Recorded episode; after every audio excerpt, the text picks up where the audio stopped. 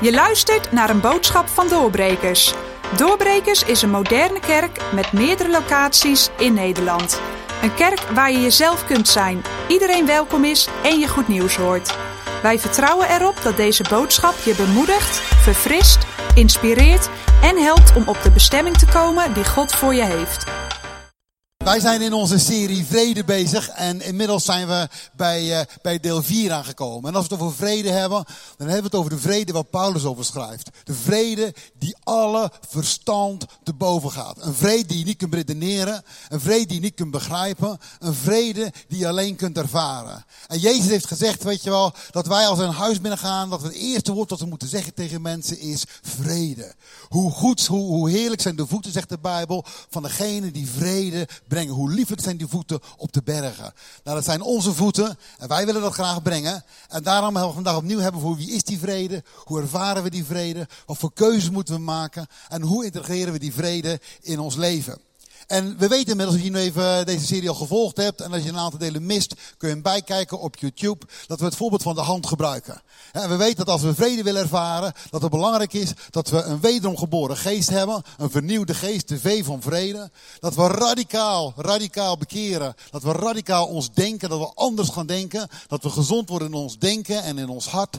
Vervolgens dat we buigen met ons lichaam voor God, want ons lichaam wil wat de grootste zijn, maar ons lichaam moet leren om de te zijn en God te dienen. En vandaag switchen we naar de vierde vinger en we switchen naar de ringvinger. Nou, als het over de ringvinger gaat, er zit een ring om, dan gaat het natuurlijk, bij de ringvinger gaat het over relaties. En wat ik vandaag met jullie over wil hebben is over dienende relaties. Dienende relaties. En ik denk dat sterke relaties, die komen door dienen. En als we erin duiken, hebben we de afgelopen week ook steeds, zijn een aantal principes zijn voorbijgekomen. En, want weet je, we hebben gezien, als we die vrede willen ervaren, één, is het belangrijk, is dat we God eerst zetten. Dat we onze duim, onze geest laten buigen voor God. We hebben gezien dat ieder gebied in ons leven moet buigen voor God. Dus God op de allereerste plaats. Ieder gebied moet buigen. Want als ieder gebied buigt, dan kunnen we een vuist maken en dan hebben we slagkracht. En we hebben gezien dat er zonder strijd is er geen overwinning. En als je, je, als je een vuist maakt, dan heb je slagkracht. Maar tegelijkertijd, als je het beloofde land moet innemen, heb je een zwaard nodig. En een zwaard kun je niet vasthouden zonder dat je duim eroverheen gaat. Dus je duim, je vernieuwde geest, God eerst, is ontzettend belangrijk. En de andere is deze. We redeneren niet van buiten naar binnen. We kijken niet van de buitenkant naar mensen en laten ons daardoor leiden, maar we redeneren van binnenuit. We redeneren vanuit onze geest, onze vernieuwde geest met God. Want onze vernieuwde geest met God, ja, die kan ons hart en ons denken aanraken. Ja, die kan ons lichaam aanraken. Die kan ons lichaam aanraken en die kan onze bezittingen aanraken. Geen van de andere vingers is daartoe in staat. Zoals wij de vrede willen ervaren, die alle verstand te boven gaat, is het belangrijk dat we gaan redeneren en dat we gaan denken en dat we gaan kijken van binnen naar buiten in plaats van buiten naar binnen. Stel je nou toch voor dat je hier zit en je bent op zoek naar een date. We hebben het over een relatie. Je bent op zoek naar een date. Dan zou je natuurlijk, wat heel veel mensen doen, je zou van buiten naar binnen kunnen kijken. Hey, dames, jou kunnen kijken natuurlijk van hoe dik is die portemonnee nu, zodat ik er lekker kan gaan shoppen straks. Dat is een manier om naar iemand te kijken. En wat sommige mensen doen, die noemen we golddiggers. Je zou natuurlijk ook kunnen kijken, wat ik soms zie, dat sommige dames, die, die vinden sommige heren zo charmant, hoe die met, hoe die met relaties omgaan. Maar ze vallen ervoor als knip met ze naar beneden. Dan je, die moet ik hebben. En dan heb je natuurlijk heren, ja, die kijken naar heel andere dingen. Die kijken veel meer naar het lichaam. Zit alles erop en eraan wat ik nodig heb. Maar is dat de manier om een relatie? Dat is van buiten naar binnen redeneren. En laten we wel zijn, zo redeneren heel veel mensen. Zo redeneren onvolwassen mensen en geestelijk onvolwassen mensen. Maar wij zijn christenen. Wij zijn wederom geboren. Wij redeneren van binnenuit. En als je van binnenuit redeneert, zou je eigenlijk dit willen weten. Is, is, die, is die gast waar ik mee, aan, ga daten, is die wel wederom geboren? Maar de Bijbel zegt, wat hebben duister en licht met elkaar te maken? En, het volgende wat je zou willen weten van, is hij wel een klein beetje heel in zijn denken? Want als hij niet heel is in zijn denken, en hij is gebroken in zijn hart en gebroken in zijn denken, ik vertel je, je bent geen therapeut en je gaat nooit gelukkig worden met die kerel, nog met die vrouw. Weet je, dus wij, wij, wij redeneren op een andere manier en we kijken van binnen, kijken we naar buiten. Want ja, dat kan allemaal heel belangrijk zijn. Van, maar goed, als je daar even naar kijkt, maar even een voorbeeldje even kwijt. Dus ik duik er eventjes terug in. Maar weet je, als, als, als het op relaties aankomt, is dit een hele belangrijke. Want we hebben het over dienende relatie. kan hij of zij alleen zijn. Want als je niet alleen kan zijn, en je hebt de ander nodig om gelukkig te worden, dat betekent dat jij degene met wie jij gaat daten gelukkig moet gaan maken. Dat gaat je nooit lukken. En als jij iemand zoekt die jou gelukkig gaat maken, nee, je zoekt iemand om iemand anders gelukkig te maken, want een relatie gaat alleen succesvol zijn als je, als je gaat dienen. Dus wij kijken van, niet van buiten naar binnen, maar wij redeneren van binnen naar buiten. Goed, dus als je vrede in je relatie wil hebben, heb ik het antwoord eigenlijk al gegeven. Hoe krijg je vrede in je relaties? Het eerste antwoord dat ik wil geven is dit. Als je een dienende relatie aangaat. Als je een dienende relatie gaat. Als je een relatie aangaat, en dan gaat hier niet alleen over man en vrouw. Maar ik heb het hier ook over werkgever, werknemer. Ik heb het hier ook over burger en overheid. Ik heb het hier over vriendengroepen. Over dingen wat je ook in het leven doet. Ik heb het over kerk. Een succesvolle relatie en een werkende relatie gaat alleen blijvend werken als het een dienende relatie is. Dat je de relatie niet aangaat om wat zit erin voor mij en wat kan ik eruit halen. Waarom werk ik bij die baan? Waarom woon ik in dit land? Waarom ben ik deel van deze kerk? Waarom ga ik naar deze connectgroep? Wat kan ik daar halen? Want ik vertel je dit. Als je gericht bent om iets te komen halen op een andere plek, of dan bij je man, bij je vrouw, bij je baas, bij je kerk, bij je connectleider of bij je pastor is, je gaat per definitie teleurgesteld worden. Het gaat hem nooit worden. Je gaat succesvol zijn en vrede ervaren in relaties als je in een relatie komt en zegt van, kan ik dienen?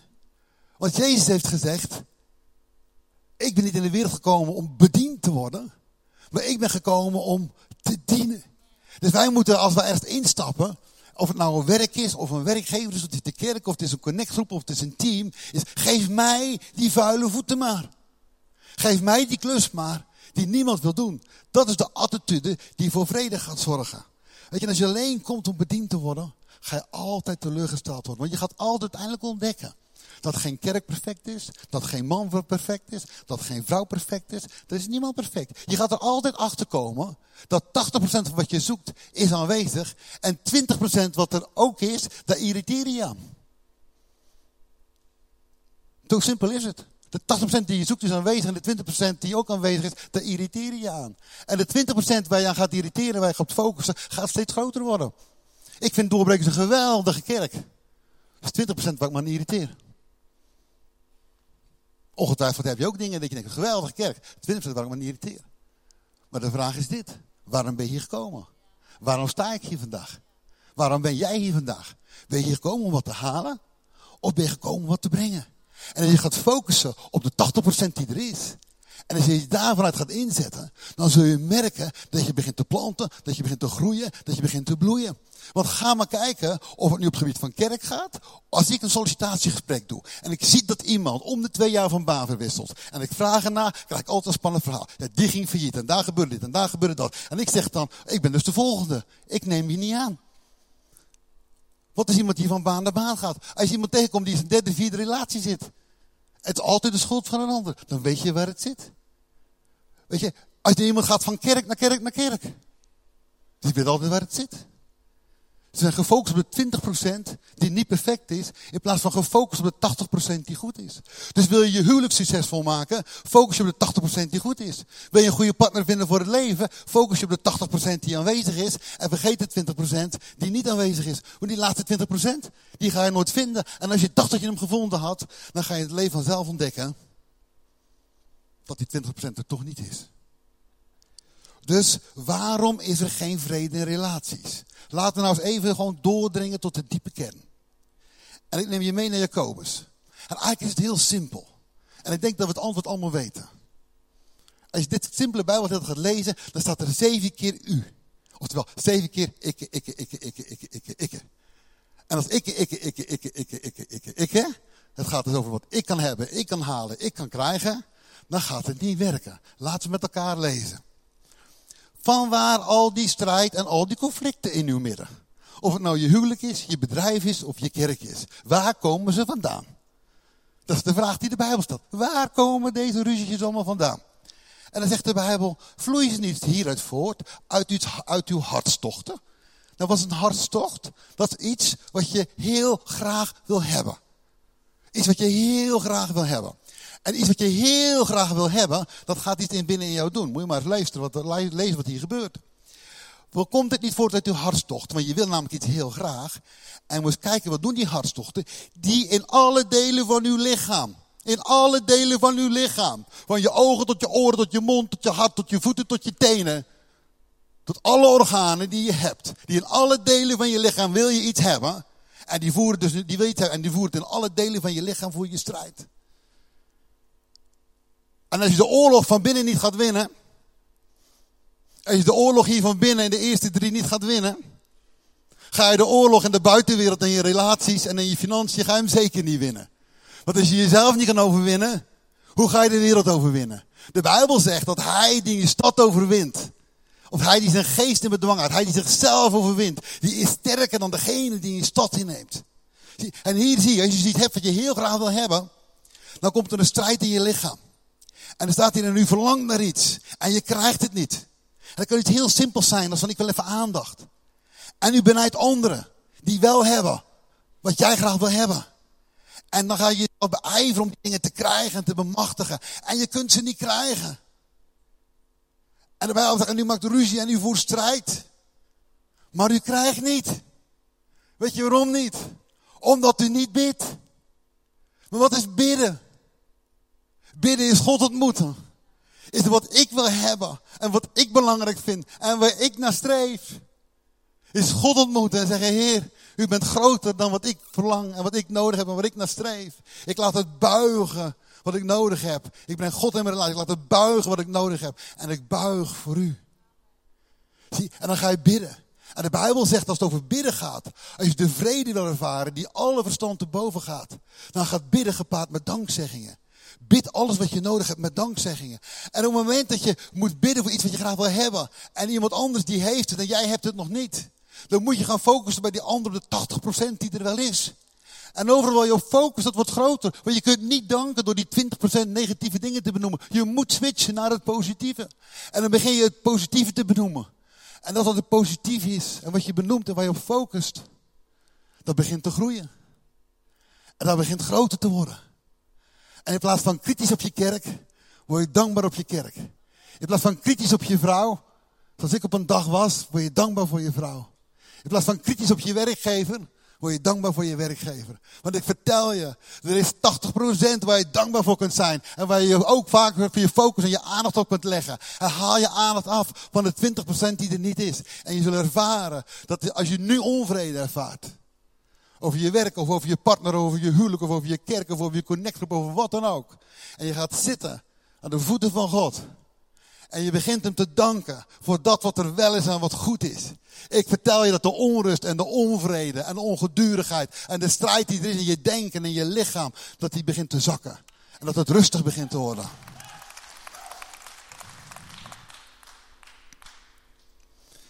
John Burns noemt dat een keer. Echtparen die bidden. De, de reet in de wereld is de scheidingen 1 op de 3. Echtparen die samen bidden. 1 op 1200. Wil je vrede in je relatie? Ga tegenover elkaar zitten. Kijk elkaar in de ogen. Houd elkaars handen vast. En begin voor de andere persoon te danken. Ga naar huis. Ga zitten. Houd elkaars handen vast. Kijk elkaar in de ogen. En begin voor elkaar te danken. 1 op de 1200. Maar de 80% waar de blik op kwijt bent geraakt, dan gaat de blik weer op terugkomen.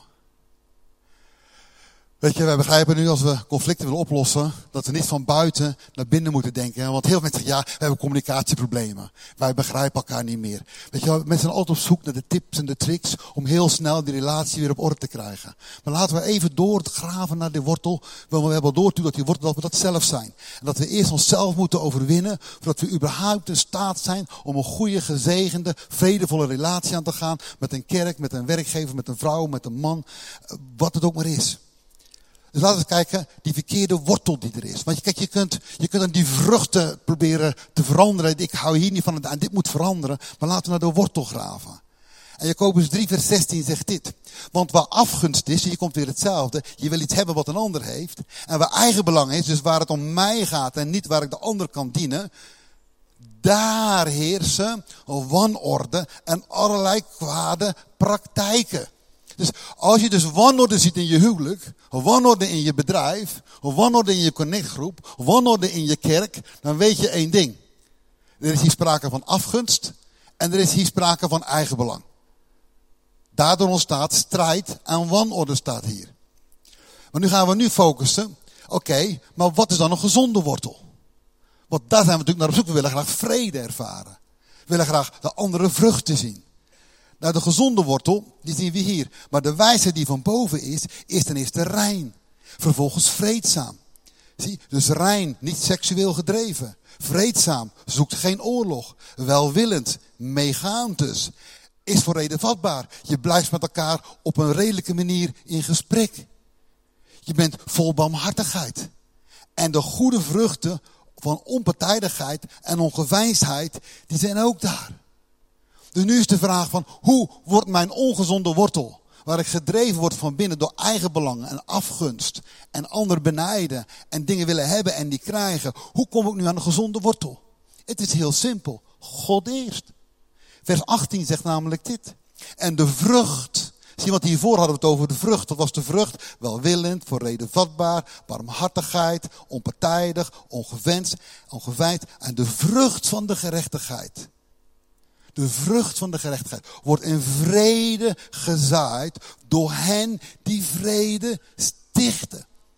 Dus vrede ontstaat niet vanzelf. Je moet een vrede stichter zijn. En Jezus zegt, zalig zijn degenen die vrede stichten. En ik geloof dit succesvolle relaties. Of het een werkgever, werknemer, man, vrouw is. Meningsverschillen zullen er altijd zijn. Verschillen van inzicht zullen er altijd zijn. De Bijbel zegt ijzer scherpt ijzer. Maar weet je wat een sterke relatie maakt? Niet dat je misschien geen ruzies hebt. Als je ze niet hebt, geweldig. Hou het zo. Maar als je ze wel hebt, wat niet vreemd is als je botst, maar de kracht van goede echtparen is gebleken, die zijn in staat om na een conflict om te draaien. De arm elkaar heen te slaan. En weer te verzoenen. En het blijkt dat relaties die blijven gaan en die niet breken, dat heeft niet weer te maken met hoeveel ruzies hoeveel oneenigheid is er, maar zijn we steeds weer in staat om elkaar te verzoenen? Zijn we elkaar in staat om elkaar te vergeven? Zijn we in staat om elkaar te vinden?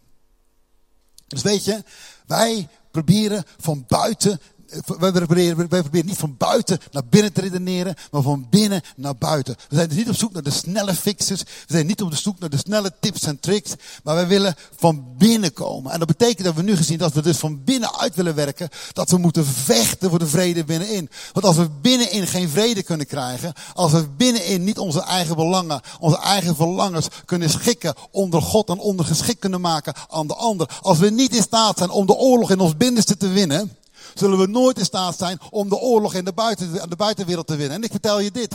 Als, de Bijbel zegt dit. Als je hartstocht, als je daarmee gaat. En je voert de boventoon. Dan is dat de strijd. En als de hartstochten de boventoon voeren. En je bent niet in staat om die strijd over je eigen hartstochten te winnen. Weet je wat er dan gebeurt? Wat doet iemand die de oorlog gewonnen heeft? Die breidt zijn terrein uit. Dus als je innerlijk geen vrede hebt, weet je wat er dan gebeurt? De oorlog breidt zich uit want er is geen vrede binnenin en de oorlog die breidt zich van binnenuit naar buiten. En die beweegt nu in relaties. En daar komen de conflicten vandaan. En daar komt de oneenigheid vandaan. En daar komt de verdeeldheid vandaan. En daar komt de boosheid vandaan. Omdat we niet in staat zijn om van binnen eerst de overwinning te bereiken. Voordat we buiten stappen in onze relaties. Het is het beste cadeau. Wat je jezelf kunt geven. Het beste cadeau wat je je baas kunt geven. Het beste cadeau wat je je partner kunt geven. Het beste cadeau wat je jezelf kunt geven. Is ervoor te zorgen dat je de oorlog binnenin hier gewonnen hebt. En dat je in staat bent om een betere versie van jezelf aan te bieden. Door de kracht van Gods geest die binnenin ons is. En op alle terreinen te buigen voor, voor God. En het verzegelen met de geest van God. Zodat je slagkracht hebt in je relatie. Want als je de binnenkant overwonnen hebt. En je hebt je hart en je hoofd uitgesorteerd. En je hebt je geest overgegeven aan God. En je hebt je lichaam laten buigen voor God. Dan ben je in staat om een sterke relatie te bouwen. Maakt niet uit door welke storm je heen gaat. Maakt niet uit door welk weer je heen gaat. Want dan ben je van binnen sterk. Dan heb je van binnen de overwinning. En dan ga je misschien, heb je misschien wel conflicten. Maar dan ben je in staat om redelijk te blijven. Dan ben je in staat om welwillend te blijven. Dan ben je in staat om, om, om voor reden vatbaar te blijven. Dan ben je bereid om steeds om de minste te zijn. En dat is de, dan ben je in staat om te herstellen. En daar ligt de overwinning van een succesvolle relatie. Weet je, ik weet niet of je dat beeld kent. De peuter die voor het eerst een spiegel ontdekt. En die denkt dan dat hij iemand anders ziet. Maar hij ziet zichzelf. En een peuter is onvolwassen. En als we onvolwassen zijn, van binnen, dus we hebben onze geest en onze ziel en ons lichaam hebben we niet overwonnen. En we zijn dus nog onvolwassen. Want iemand is pas volwassen als hij dit overwonnen heeft. Pas als iemand volwassen is, is in staat om goede relaties aan te gaan. Als iemand volwassen is, is iemand pas in staat om goede, goed te werken en bezit te verwerken. moet eerst volwassen zijn. Maar iemand die van binnen onvolwassen is, die komt iemand tegen die van binnen wel volwassen is. Die vrede heeft van binnen, die de overwinning heeft van binnen. En degene die niet volwassen is, die heeft iets wat hij heel graag wil hebben. Dat kan een positie zijn. Dat kan een rol zijn. Dat kan aandacht zijn. Dat kan, dat kan enig iets zijn. Iets wat je graag wil hebben. Een hartstocht. Of iets wat een ander heeft wat je niet hebt. En op het moment dat die persoon die wel gezond is en stevig staat, zegt van, je kunt het niet hebben. Of je bent er niet aan toe. Weet je wat die peuter dan doet? Die kijkt als het ware een volwassen persoon in de spiegel. En die heeft niet door dat die volwassen persoon een spiegel is. En het enige wat hij ziet, wat die volwassen persoon ontmoet, nu die dingen wil hebben, is dat hij zichzelf ziet. Hij ziet zichzelf in de spiegel. En hij begint te wijzen. En zegt van, oh, je bent een egoïst. Oh, je bent lust op macht. Oh, je hebt last van manipulatie. Oh, jij zoekt altijd alles voor jezelf. Oh, jij bent het probleem. En maakt er een hele scène van. Wat niet door heeft is, hij ziet zichzelf in de spiegel van een sterke persoon. Dat simpele spreekwoord. Wat je zegt, dat ben je zelf. Zolang wij deze dingen gebruiken om naar de ander te wijzen, wijzen we met drie vingers naar onszelf. Word volwassen en word sterk. En dan zul je in staat zijn om sterke en vredevolle relaties aan te gaan. Weet je, in Lucas 10 is een ontmoeting tussen de fariseeërs en tussen Jezus. En een van die fariseeërs die zegt tegen Jezus, hey Jezus, wat moet ik doen? En even samengevat, Jezus die zegt eigenlijk dit. Heb God lief boven alles. Heb God lief boven alles. God eerst. Je naaste als jezelf. Dus je moet eerst jezelf lief hebben. En je naaste jezelf. Met andere woorden, eerst God lief.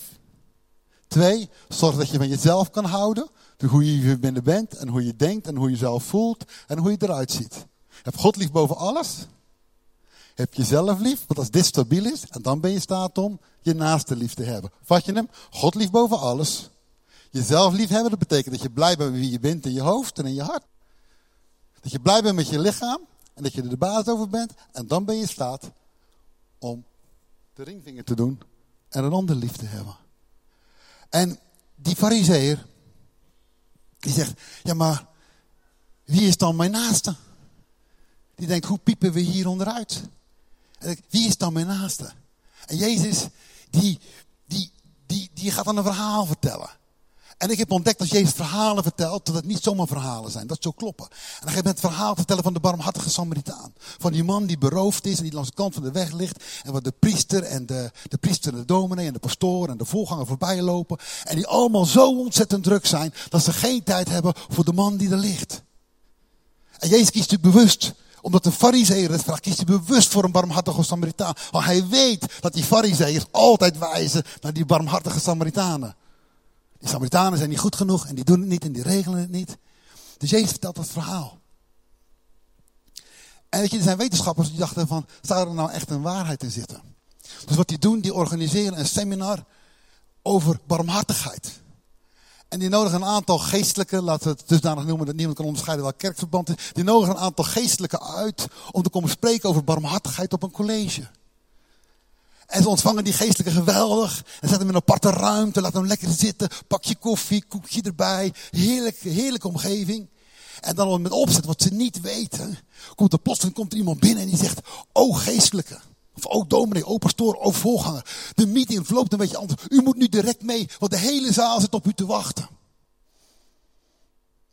En terwijl dan die pastoor gauw zijn kopje neerzet en, en, en, en meeloopt, ligt daar, en dat wist hij niet, ligt daar een aantal toneelspelers op de vloer. En die liggen daar op de grond te creperen van de pijn. Help me, oh, ah, oh. Weet je wat 90% van de geestelijke doet? Die lopen door. Die lopen door. Ze waren zo geschokt bij het onderzoek. Dat wij kerkmensen zo gefocust kunnen zijn op het doen van onze taak. Aan het vasthouden van de regels. Dat we de mens achter de regels en voor wie we het allemaal doen vergeten. We spelen kerk en we doen ons ding.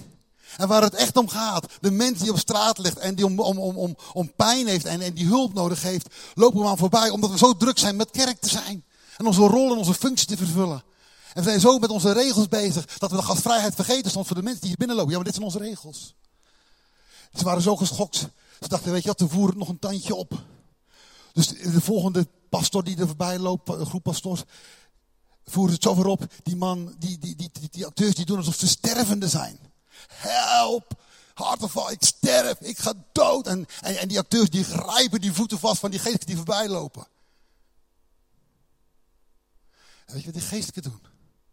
Die schoppen los. En gaan gewoon door. 70% loopt nog door. Terwijl er op straat iemand ligt te sterven omdat ze een lezing gaan geven over barmhartigheid. En zeg nou niet dat jij dat niet zou doen. Maar dit zijn goede mensen. Bewogen mensen. Die alleen maar misleid zijn. Met de focus op hun taken, wat ze moeten gaan doen. En al die mensen die op hen zitten te wachten. Ik heb geen tijd. En dan is daar die mens. Een barmhartige Samaritaan. Die ze allemaal afwijzen. Die er niet bij hoort. En die barmhartige Samaritaan valt mij op in dit verhaal.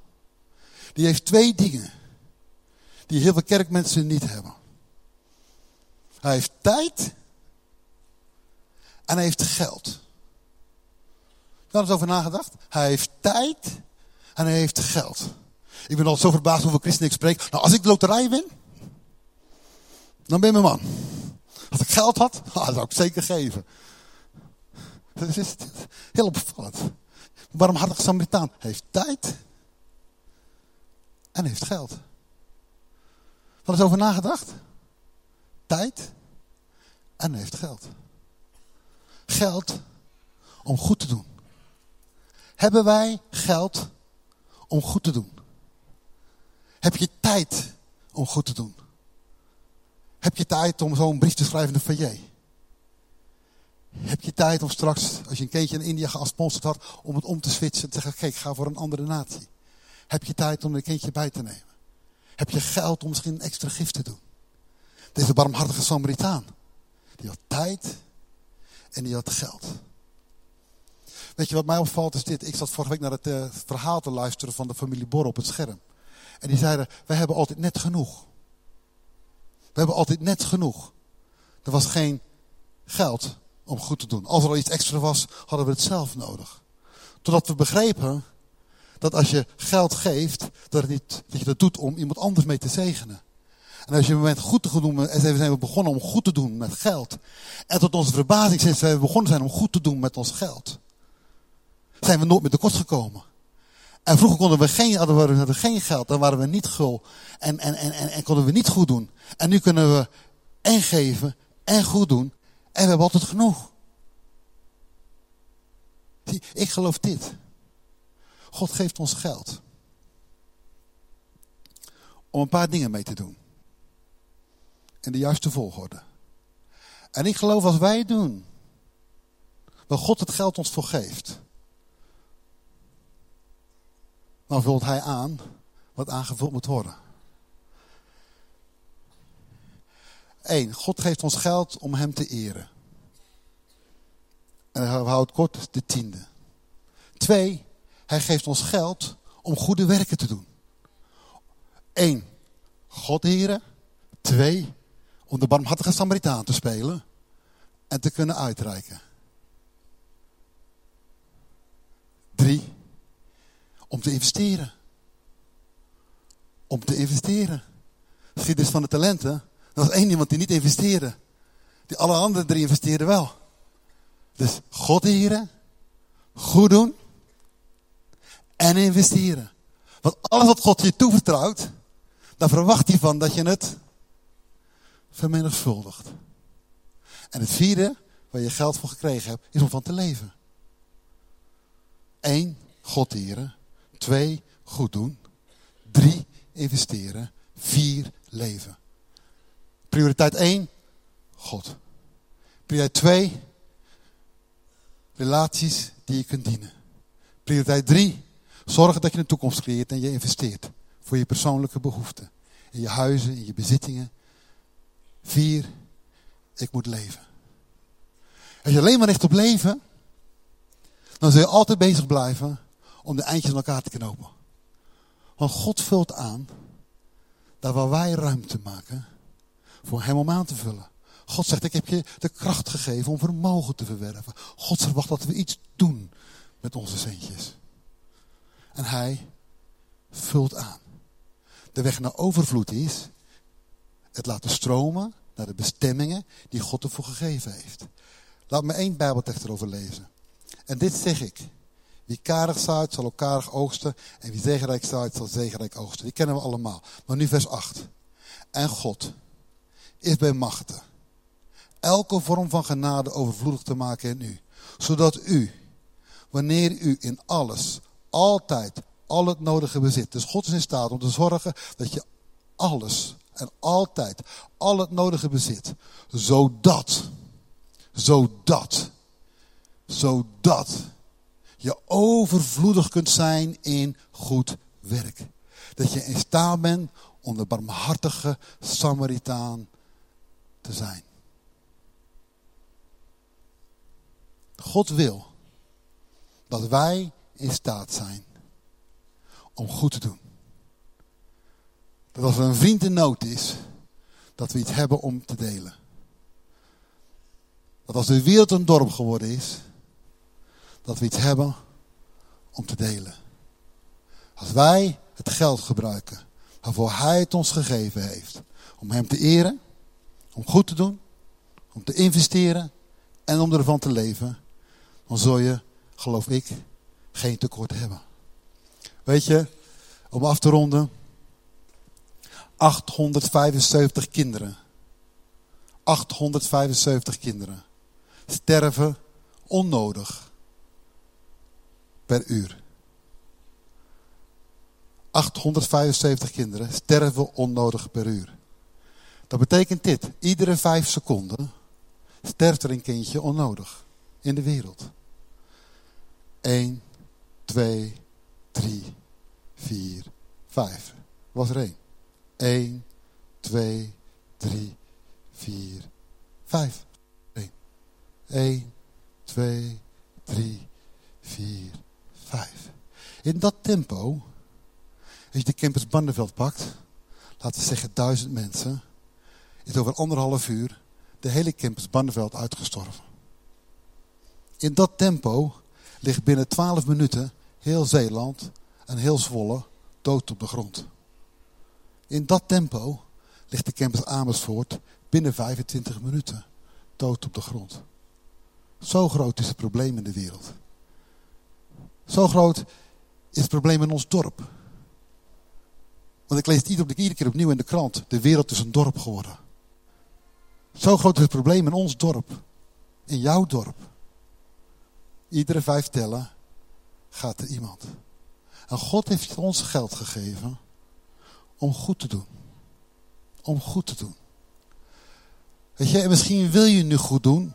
En zeg je, kon ik het maar goed doen? Kon ik het maar veroorloven om die 33 euro in de maand te geven voor een kindje? Nou, misschien kun je dat nog niet. Misschien kun je het met iemand samen doen. Misschien kun je het met een groepje doen. Maar ergens, begin ergens iets goed te doen. Weet je, en er is altijd een goed doel te vinden waar je iets goed aan kunt doen. Laat het een van de stappen zijn in ons leven. Want ik geloof dat wij in de naam van Jezus armoede deze wereld kunnen brengen. Als je kijkt naar de statistieken, sinds 1990 zijn er 700 miljoen kinderen, dankzij dit soort programma's, uit armoede bevrijd. 700 miljoen kinderen.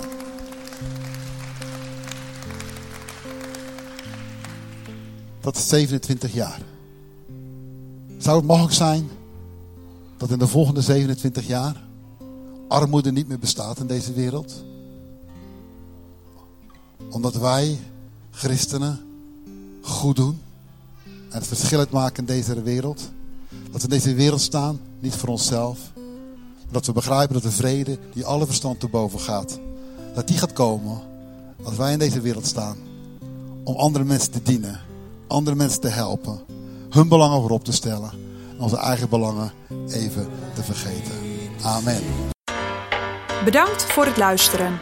Heeft deze boodschap je aangesproken of jouw leven veranderd? Deel het met ons via vernieuwd.doorbrekers.nl We zien je ook graag terug in een van onze samenkomsten. Check alle tijden, locaties en activiteiten op www.doorbrekers.nl